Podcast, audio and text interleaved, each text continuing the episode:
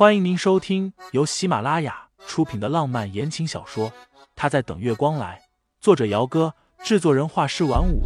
感兴趣的听众老爷们，赏个三连，点亮我的关注，点亮你的夜空。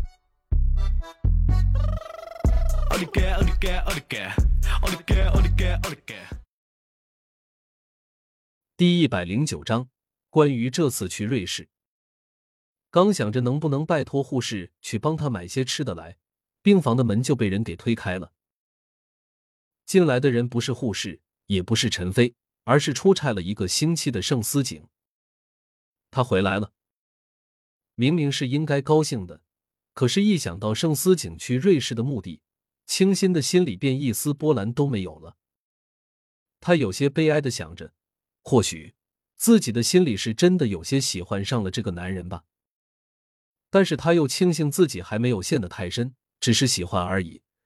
若他的心里另有其人，他退出成全了就是。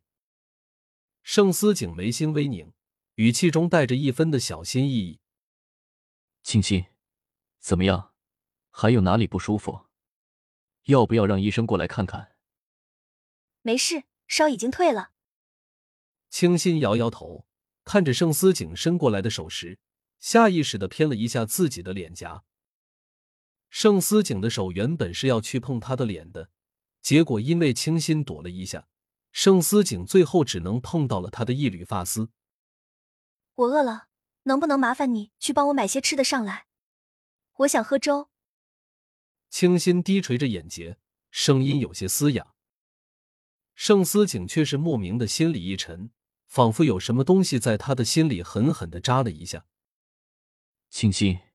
是不是在生气？我没有陪在你身边。嗯。盛思景笑了一下，在床边坐下，不由分说的伸手握住了清新有些烫的小手。抱歉，这次出差有些久了。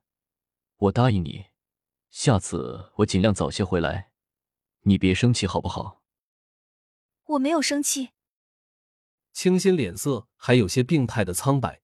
但是抬起脸来的时候，脸上却是笑意。我真的饿了，昨天到现在都没有吃东西，胃有些疼呢。他在笑，可是那笑容不知为何，盛思景看着总觉得不舒服。他宁愿他不笑。盛思景打电话让人尽快送吃的过来，又叫医生过来给清新检查，确定烧真的退了之后，才彻底的松了一口气。医生的建议是住院再观察一天，但是清新不愿意，他不喜欢医院的味道，说要出院。盛思景拗不过他，最后还是办理了出院。陈飞那边打了电话过来，说让清新好好的在家里休息两天，等病好了再去上班。从在医院到回了山水华府，一路上盛思景都在想着该怎么和清新坦白。陈飞昨晚给他打电话的时候，他急得恨不得长了翅膀飞回来。清新应该是知道他去瑞士是去做什么了，他不说，自己一个人憋在心里，对着他也没有了以往的生动和真心实意的笑。只是秦墨儿的事情，盛思景一时真的不知道应该怎么和他解释。刚刚回了山水华府，瑞士那边便打了电话过来。是秦墨儿的主治医生打来的。盛思景去了阳台接听电话。清新站在客厅里，一颗心在问与不问之间倾向了后者。算了，还是让盛思景自己说吧，他什么都不想去管了。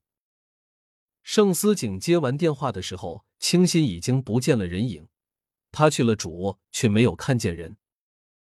转身到了客房门口。伸手一拧，门是锁的。盛思景沉沉的吐了一口气出来，抬手敲门。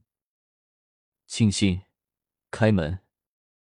沈清新的声音淡淡的传出来：“我先睡一觉，你有事情就先去公司吧，我一个人没事的。”他这样说，盛思景哪里还有心情去公司？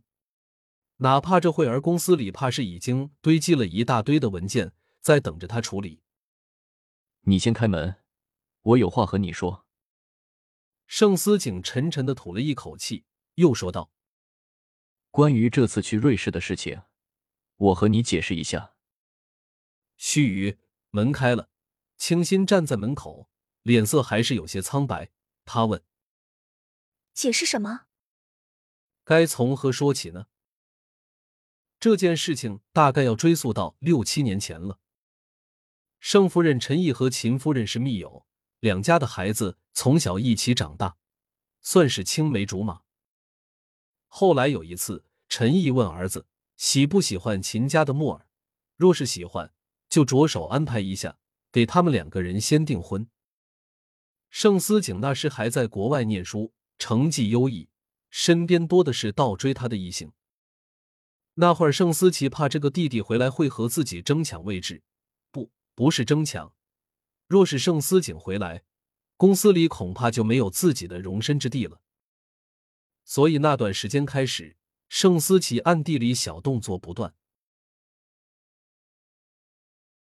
听众老爷们，本集已播讲完毕，欢迎订阅专辑，投喂月票支持我，我们下集再见。